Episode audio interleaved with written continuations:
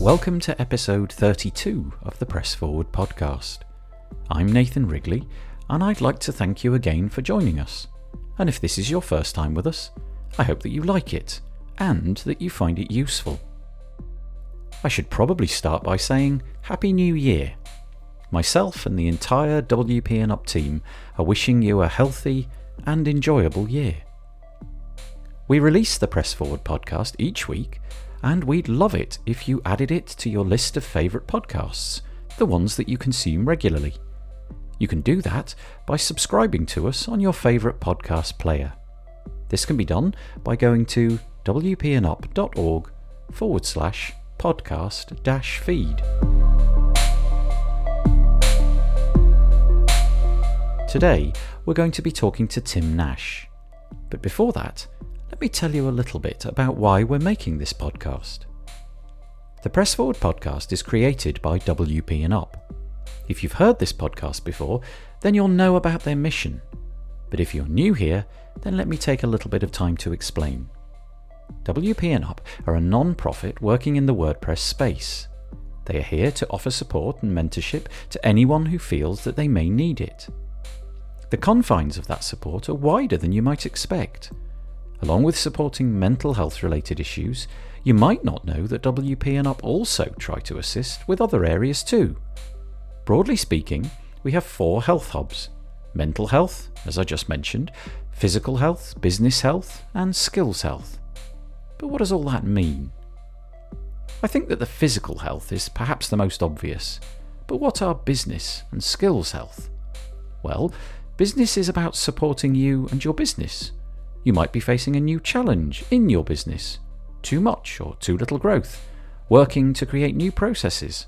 The list could be truly endless, but it's likely that someone has been there before you and worked through a similar problem, and their mentorship might be just what you need to get yourself back on the right path.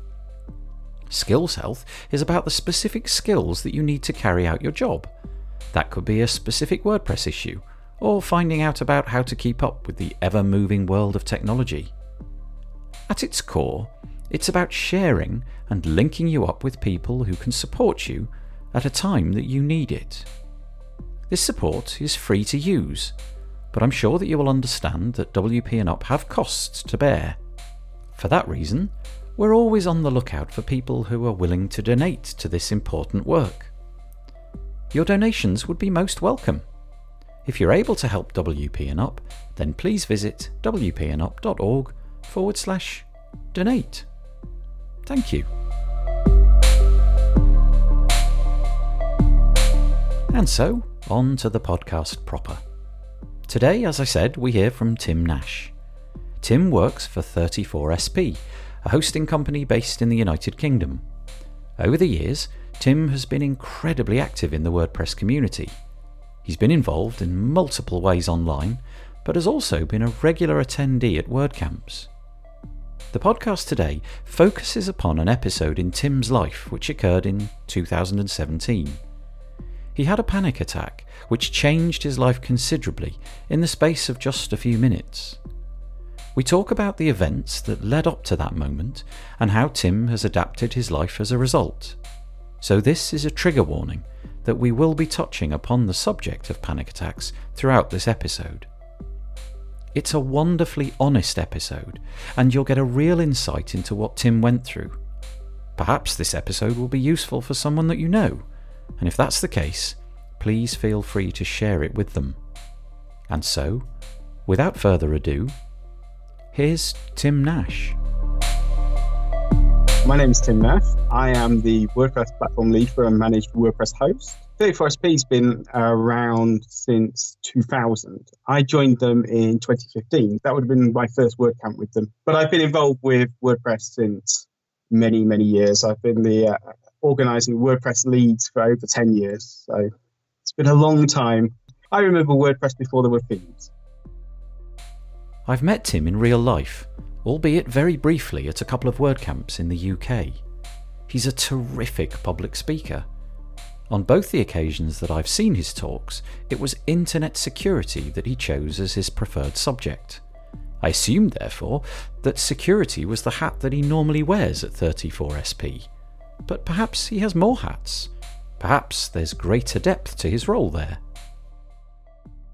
It is one of the many. It's probably the one that I'm most known for within the WordPress community, particularly here in the UK, because I tends to be my pet subject at WordCamps, and my day-to-day job includes an awful lot of security, but it's not exclusively. I'm ultimately responsible for the managed platform as a whole, but as is always the way with these things, any sort of hosting security is the number one concern these days with performance, and then uh, making everything nice and simple coming up straight behind it.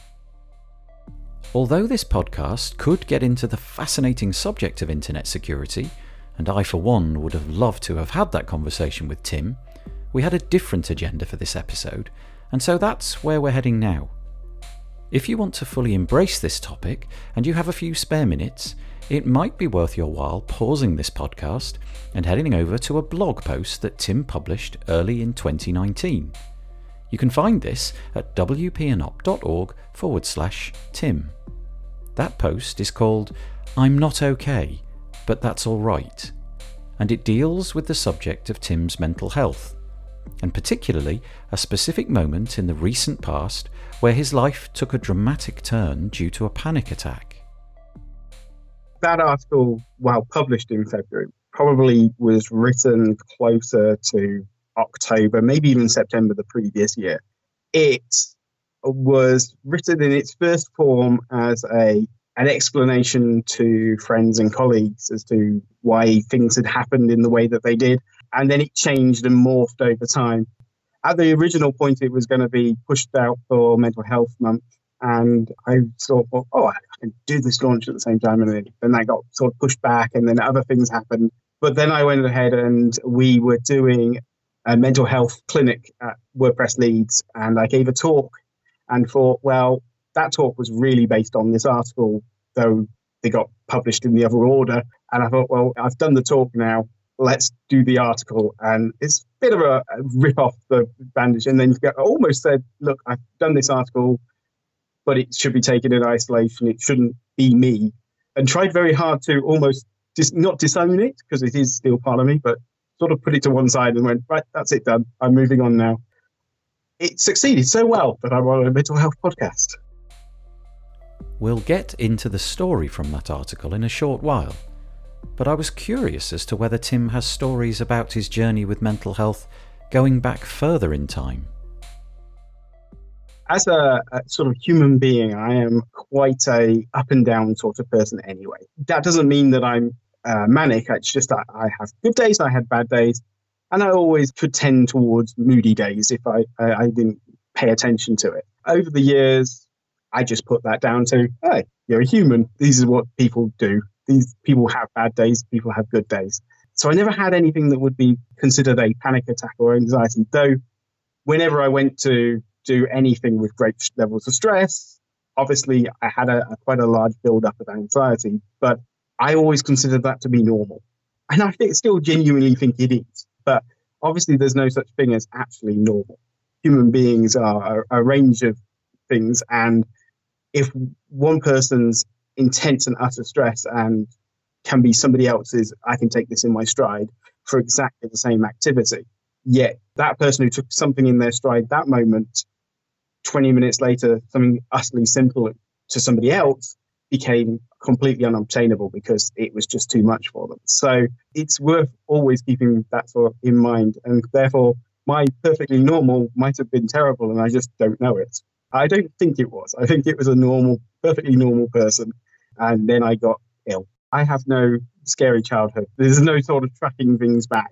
It's not the sort of episode where you'd be talking this to a counselor or a therapist. Yeah, more medical based. If you had a chance to pause and read Tim's article, great. If not, I'm going to paraphrase it very briefly. In 2017, Tim was taking some medication for arthritis. This medication had begun to work and had seemingly restored Tim's depleted energy levels. WordCamp Edinburgh was taking place at this time, and 34 SP were in attendance. Tim was, as he describes it, bouncing off the wall. After the event ended and the team were waiting at the train station, things took a very sudden turn. I asked him to share with us the details leading up to that moment. For years before, I had been feeling the exact opposite, completely lethargic. I constantly felt like I had a cold. I constantly felt like I was down and I just couldn't recover. Every time there was a bout of flu, there was anything coming along, I got it.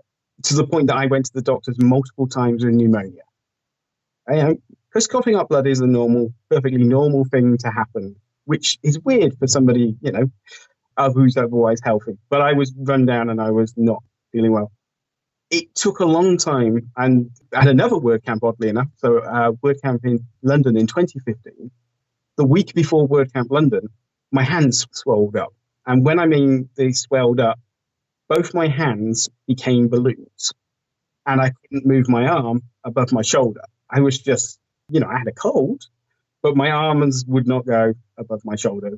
I couldn't drive, which was very awkward because I was bringing down the van full of WordCamp stuff and then and a minibus full of people which I couldn't do. So one of my colleagues had who had never driven a large vehicle with multiple people in it had to do instead. She did not enjoy that experience, and I felt so sorry for her as, as I had to sit in the passenger seat and basically just tell her it's going to be okay. And she's driving up in the dark, terrified. She did a brilliant job. I was at that WordCamp um, with non-functioning hands. That's weird and strange and unusual. So I, I, managed to convince the doctor that this is definitely more than just flu. And that's so this is 2015. This is a, several years earlier. And I got told I had something called viral arthritis, which is basically after you have a, a cold, you get arthritis like symptoms, and that's that. It will go away. And it did. Over the next sort of year and a half to two years, random joints would get inflamed and I would feel really poorly. Eventually, I managed to convince somebody to actually let me see a rheumatologist, who are people who specialize in sort of joints. And I was diagnosed with something called palindromic arthritis, uh, which is fairly rare. It's the best and worst kind of arthritis. Most people who suffer arthritis, it continues to get worse and it's permanent. You know, joint swells up, you you get arthritis in your fingers and you have good days and bad days, but the arthritis is always there in your fingers. Palindromic arthritis, it chooses its joints at random. It will then inflame and seize them up. Uh, you get all the fun of the pain and all the bits, and then uh, sometimes hours, normally days later, the inflammation goes and there's no visible signs of it, and your joints work again. But it can be any joint. One day it can be your toes, the next it can be your jaw, the next, it can be your fingers, a shoulder, even your hip. So while it's the best in the terms that it doesn't leave long term damage, at least it's much slower to build up that damage. You're talking many years, not just months to years. It is the most awkward because some days you have to wake up and try to explain to somebody your jaw's not working, which is an interesting conversation to not have. The good news is palindromic arthritis is normally there's a really high success rate in curing it by because basically uh, both uh, rheumatoid arthritis, palindromic arthritis, they're an autoimmune disease. So basically, your immune system has gone on the warpath and is sort of just ready to fight something. Only it probably originally started fighting a cold or something, only it doesn't know it stopped. It's got no way of turning that off. So carries on fighting ultimately with itself. Hence why you have the lethargy and feeling ill because it turns out that if you're constantly uh, running around trying to fight things, your body naturally just starts to neglect itself and fall to bits. So the solution, the normal course of action is to give you a course of steroids. This basically pushes everything up and tries to resettle your immune system and sort of even the playing field. This is what they gave me just before WordCamp Edinburgh. So this was my sort of first course of, of steroids. And it was amazing You've got to bear in mind that for four years plus, I had been run down, lethargic. I guess most people in the WordPress community had met me as this sort of person who was trying to be friendly and energetic, but obviously most of my time I was there going, I'm tired, I need to rest, I don't need, I don't really. So I must have come across as very grumpy and moody, and so I, my personality probably changed quite dramatically because for the first time in years I was happy and had lots of energy and could do things. and my joints were not hurting because the steroids worked. So when yeah, when it came to WordCamp Edinburgh itself, I was bouncing around the walls, and a combination of that is probably that I just had lots of energy, but I was also going climbing up to the towards the top of a cliff. And hindsight's nice and easy. You always know that when somebody reaches the top of a cliff, where they're going next. But I didn't know that at the time. As far as I was concerned, I was in a good place. I wondered if the doctor who Tim had seen had warned him about the possibility that he might begin to feel this way, and that he ought to be mindful about possible changes he could experience. To be fair to them, they gave some warning, perhaps not quite, hey, by the way, you're about to go and get all this energy, happy days. From their perspective, this was either a it will fix you or it will not.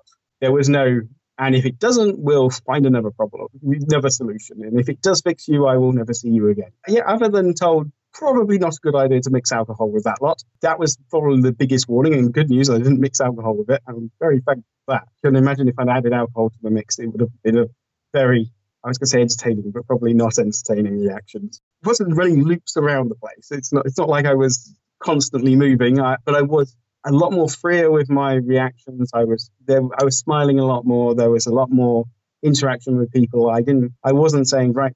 I'm off to bed now at half past eight. Uh, that side of things was there. For most people, I was probably just normal. That's ultimately what I was. But I was slowly but surely building up more excitable energy. I wrote like six blog posts in our Airbnb while everybody else was asleep. That seemed like the normal thing that I could used to do obviously the reality is I never could do that, but that's not how your brain works. Your brain just goes, oh, this must be the new normal. As Tim said, with the benefit of hindsight, he might have seen what was about to happen. But that's not the way life works.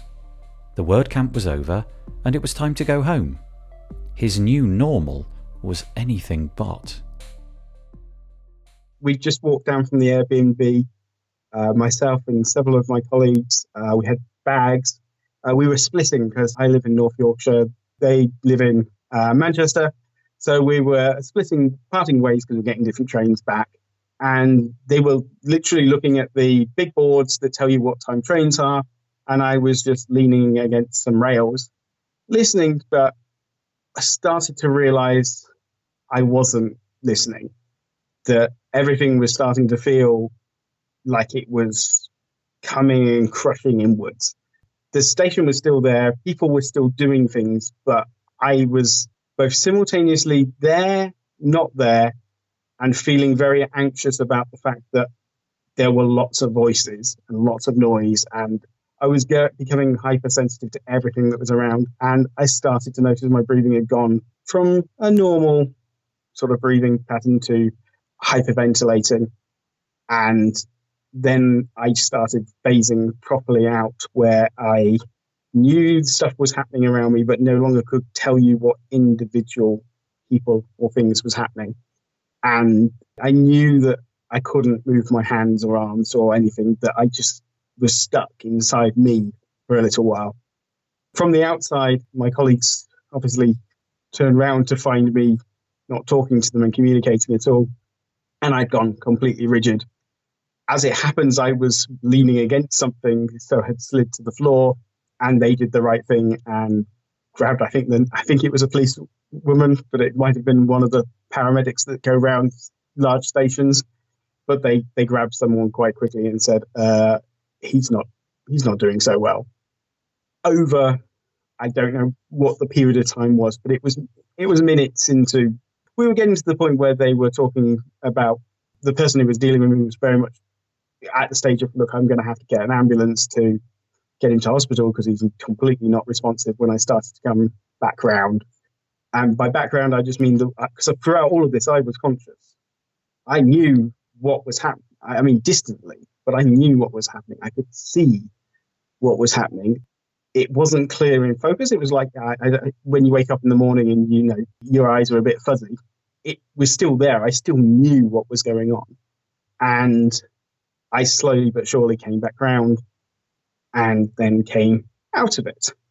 And within sort of 10, 15 minutes, while I was shaken as anything and my heart was completely racing, I was back to being normal-ish. But that incident sort of triggered and started the change in life since in many ways. And that's the first time I can go, bump, there, that's the point where things change. The narrative that we've been through seems to lead to the conclusion that steroids were the main culprit in Tim's panic attack. And I want to clear that up. So I asked whether this was in fact the case. Were the steroids unquestionably the reason that all this happened? Uh, no. So most people, when they think of steroids and steroids abuse, the common thing they refer to is something called Cushing syndrome, which is basically uh, that's whenever you hear about weightlifters taking steroids and then ending up not being able to lift their weights and uh, having panic attacks. That particular thing is called Cushing syndrome, uh, which I'm not an expert on. Beyond very difficult for them to lift things, and it, you struggle with a lot of strength aspects. I was tested for Cushing syndrome a long time later and didn't show signs of it. But it's more like that it was a reaction, as it was explained to me by the rheumatologist, it was more like it was a reaction to the fact my body levels and just chemically, all things suddenly became unbalanced or rather rebalanced in a certain way. And that was the most likely response. The short term version of that was everybody went, well, guess what? We're going to not prescribe you any more steroids for the time being that didn't go so well. Let's take you off those and not try that again. So I was taken off the steroids. I was nearish the end of the course anyway. And the hope is you don't, you can't stay on steroids for long periods of time. So the hope was that that one course would fix me. It was a jolt to try and rebalance my body. And it works normally. So one of the things I, I think in that post I very much push is that if you're in a scenario and anybody comes across that post who reads oh, I've been described with palindromic arthritis. Oh, I'm not going to take steroids. The answer in that post is very clear. You take them because it was such a rare and unusual thing. Even if it was the steroids, that you should still take them because in so many cases they almost certainly will fix you. It's just in my case they didn't. As we have heard, this was a very significant moment in Tim's life. The way he describes the actual event sounds like he was able to behave in his usual way within a matter of minutes. But I wanted to know if this moment was more of a watershed for him than that. Has it had a longer impact upon him? I would say so. Yeah, a change in attitude very much happened at that moment anyway. The steroids were the kicking in and say, saying, okay, that didn't work. I'm going to have to deal with the fact that I have this condition, for want of a better word, and it has to be dealt with anyway. But obviously, when the steroids didn't work, that lethargic state came back, that fight, body fighting came back, and that was really hard to accept because I just had this, albeit with a bad ending, great period where everything was fine, and then it wasn't again. It was back to the old normal. Now I knew that the old normal wasn't right. I couldn't then jump back, if that makes sense. So I, I'm, I'm a lot better on today from where I was then, and I'm on medication that helps significantly now. But that sort of bashing around of the head that, hey, no, actually, you can't have that happy steroid life. You can't be in that happy place sort of triggered the bit. So it's probably the after effects and the realization that, no, I'm not going to be instantly fixed that was the real trigger for a lot of the depression side that came afterwards. I started getting nightmares. They started struggling to sleep. And when people talk about nightmares, most people don't sort of explain what they what a nightmare is to them. But um, I have a small child. I was ha- who's perfectly healthy and normal, and I was having nightmares about going to her funeral over and over and over. And it's so things like that then start to build out and it cascades. If you have a bad night's sleep, you're not alert, you're not awake. Then you get scared about going to sleep. So you stay up even, and this all passed through. I started getting what you might call more traditional panic attacks, where I would suddenly not be able to do something, where I would have to, I just, I wouldn't go phase out completely, but I, I'd start hyperventilating. I would start just really struggling to be able to move forward. And that whole sort of nature became normal. And yeah, I just started withdrawing myself. I was got worried about obviously it was a lot harder to be with friends and family and just generally I, I pulled myself completely away and, pulled much more into myself um, for a, a, long period of time. And it's taken a long time to come out of that shell. I became very good at hiding that in public because throughout all of this, I was a fairly public figure within the WordPress community. I, I was still giving talks. I was still, at this point, my job was going is was and is going around user groups. So I was going into user groups. I was engaging with people. Um, I wanted to uh, had someone describe me as the uh, loudest introvert they ever knew, and because my natural instinct is very, particularly during that time, was very introverted, but I was still doing an extrovert's job. But that just made me very good at lying to myself and to others because I get asked, "How are you?" and I would go, "I'm fine," which is okay to somebody in the street, maybe, but I'd do that to everybody. Did you sleep okay, honey? Yeah, of course I did. Why do you think I didn't? But that that even though that doesn't sound like a bad thing because you're just sparing people, meant that that just compounded. And so when I was ratty and grumpy and angry with the world, it came out of the blue and made no sense. So people just sort of went, well, what, what's wrong with him? Why is, why is he suddenly acting like that? I found what Tim just said really fascinating, and I'm sure that many of us can really identify with what he just said. He was taking the approach that, in order to protect others and himself, it was simply easier to say that everything was okay, when really, it's not. Adopting this tactic has a few consequences. It protects you from having to face further questions, and also, in a sense, it's trying to shield other people around you, trying to not burden them with the worries that you're carrying around. I asked him if this was a tactic which he still adopts. I've very much now adopted a new plan, a new new world view, which is very much the I'm not okay. That's okay. I need to, I, that's all right, and I can talk to you about it if you need me to. But you can just know that I'm not always going to be okay. If I keep telling everybody I'm I'm fine, then the response is always it's just going to compound, and I need to occasionally tell somebody, no, actually I'm not fine, but that's okay. You don't need to be the person I have to burden this on but just know that I'm I'm not fine today, which is work. I've come up with ways to handle my situation better. As I am also on my medication works quite well. One in four people with arthritis suffer some sort of mental health disorder, and the vast majority is depression. So Tim has changed the way that he talks to others about how he's doing. It's a more honest approach, and one that appears to be working well. I wondered, though, if there were any other parts of his life that he's amended. I've managed to get myself a safety net group of friends, family who know what I'm going through and can help out. I, I belong to a small group of people which all met actually through WP and up. We meet every couple of weeks and chat through things, and that's been a massive benefit. That's not in the post because that came much later. But yeah, I took some sort of evaluating of life and how I could deal with things based on sort of priorities, which was my daughter, and then working our way outwards.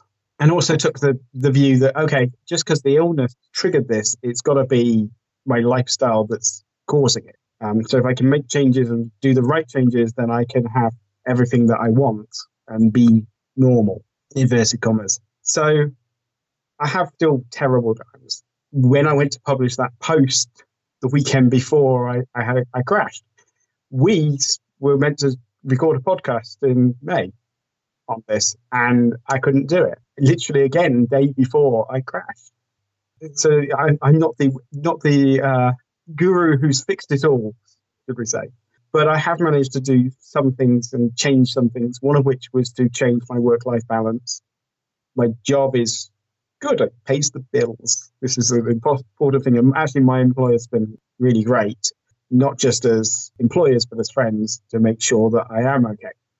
But that said, I used to sit on Slack quite happily into the evening at weekends and I would dive off and do things and I would take everything as a priority. And so now it's very much okay, I work set hours and I prioritize based on to do lists and not necessarily what somebody asked me to do this very second.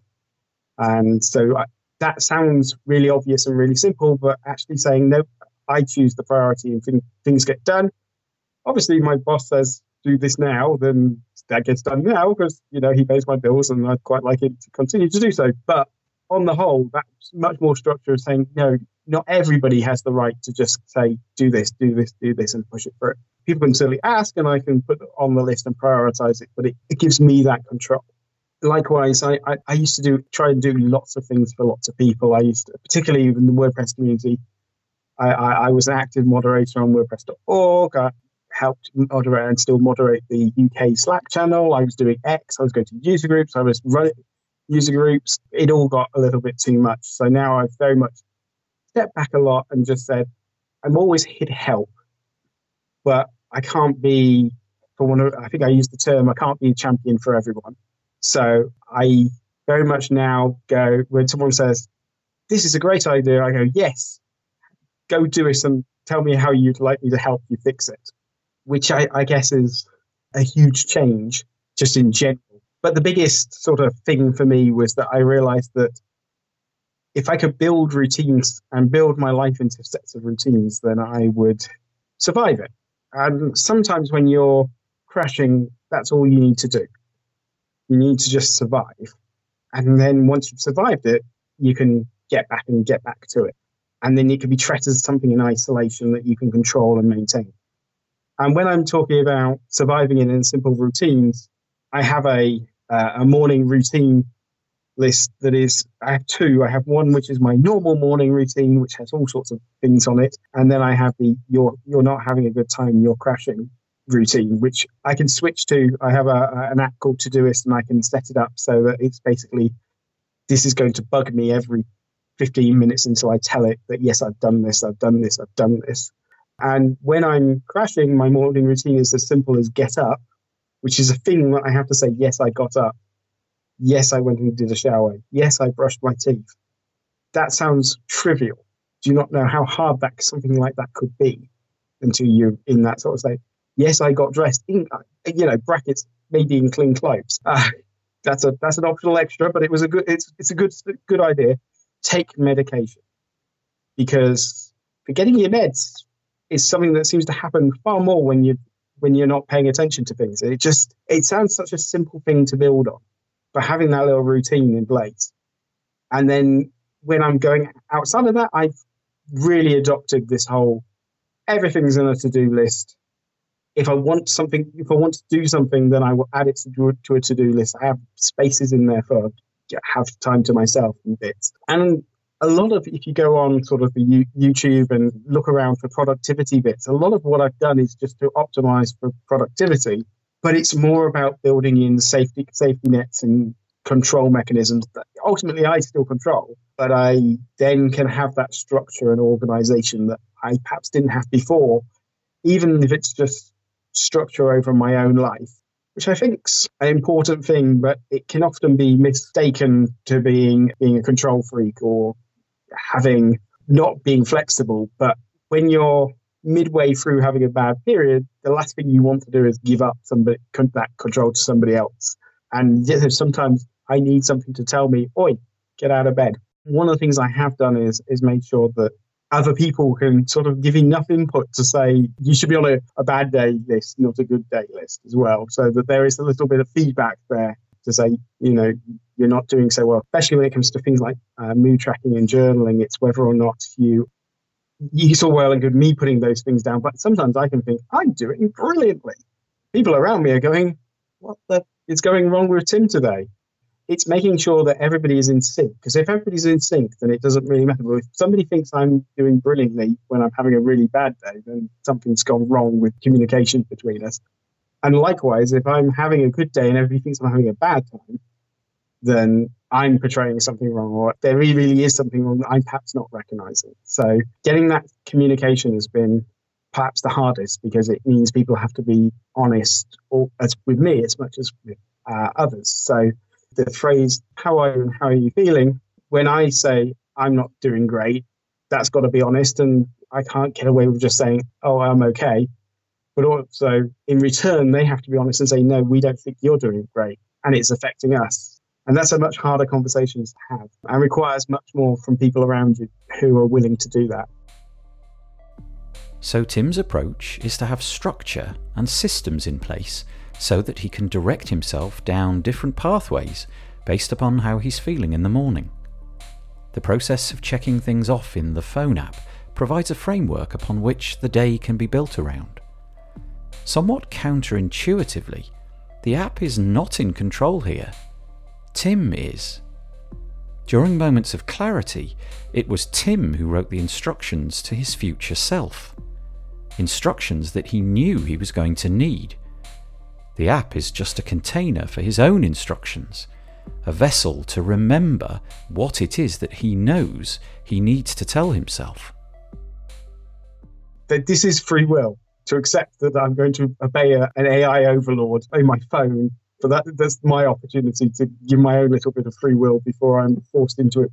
It gets tweaked, it gets changed. Stuff still happens around it. It is very much the equivalent of. Uh, I know some people who have dementia put a little video together that basically says, "Hi, your name is so and so, and you, you don't realize it now, but you suffer from dementia, and here's your day, and this is what the person next to you is your husband, and that sort of thing. And this is pretty much the equivalent. This is hi, this is Tim from the past and future telling you it's going to be okay. Just do this list. We'll deal with the rest of it later. We'll get you through this bit, and then you can proceed to fix the problem, whatever that might be. On good days, everything is macro. Tasks are still there. The to do list is still there. It's just the to do list is more macro on good days and it's more micro on bad days. One of the things that Tim mentions in his article is his approach to getting enough rest. He's become very keen to get into a good routine in which he rises early and turns in early too. I made a conscious decision. I get up at half five, partly because there's this sort of reasoning. I'm a morning person anyway. I've always liked the morning, but I, I also don't like the evening. And this way, I get the maximum time with people and bits. So I get to do my stuff in the morning, and I'm much more productive first thing. And during that period, I get to go to work and do the social interactions, come back, have tea, do bedtime routines and things, and then head to bed fairly soon afterwards. So I'm with a lot more time of my active part of my day is, is with people, and there's not much time at the end of the day to dwell. Um, so for me, that works really well. It also happens that that does mean that if you wake up at the same time every day, not just Monday to Friday, that's Saturday and Sunday as well, your body goes, oh, it's half past eight. You're probably getting tired now. And if you try to go beyond sort of 10, half past 10, well, when you're getting up at half past five, you're just not going, you're going to be tired the next day. If you're going to do midnight, you're going to be very tired the next day if you go to bed at one in the morning, then you're going to hate yourself the next day. But it only takes a few of those for you to start go, your body to go, no, you are going to bed now at a more reasonable time. To end our conversation, I asked Tim if he was going to get to a stage where all the ups and downs were smoothed out, a life free of concerns, or is it more a case of taking the days one at a time? There will always be ups and downs. I think the uh, the key point is that there is no real normal. I mean, that's right at the start. I, you know, I crave that that normality that I thought existed that didn't really exist.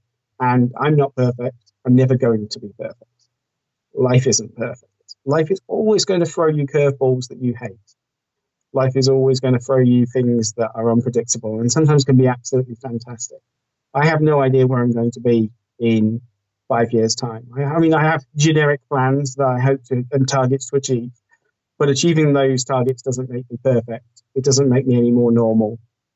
It just means that I've made the goal of being more comfortable and happier with the world by hitting it. I don't think there is a destination that you could ever send me to that would actually make the answer be that's it, because then I'll lose some sort of drive. Uh, the best I guess I can hope for is I want to get up every morning.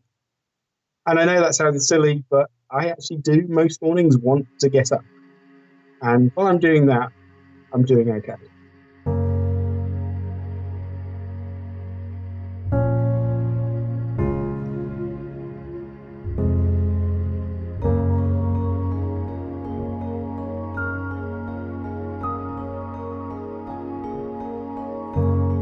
One of the purposes of the Press Forward podcast is to lift the lid on topics that don't get talked about often enough, to allow people to share their stories so that others might listen, and by listening, they may gain an understanding that they're not alone. There are other people out there who have faced the same situations that you are facing. They have found a way through and can offer support to you on your journey. Maybe that person is already in your life, but they might not be. And that's what WP&UP is here for to connect you with the support that you need. So, if you're able to, please help us so that we can continue to support the WordPress community. You can donate at wpandup.org forward slash donate. That's it for this week. Please let us know if you're enjoying the podcast, if you're finding it useful or helpful. You can reach out to us at wpandup.org forward slash contact. Please spread the word about this podcast. Tell your friends and subscribe on your favourite podcast player. And remember that together we can hashtag press forward.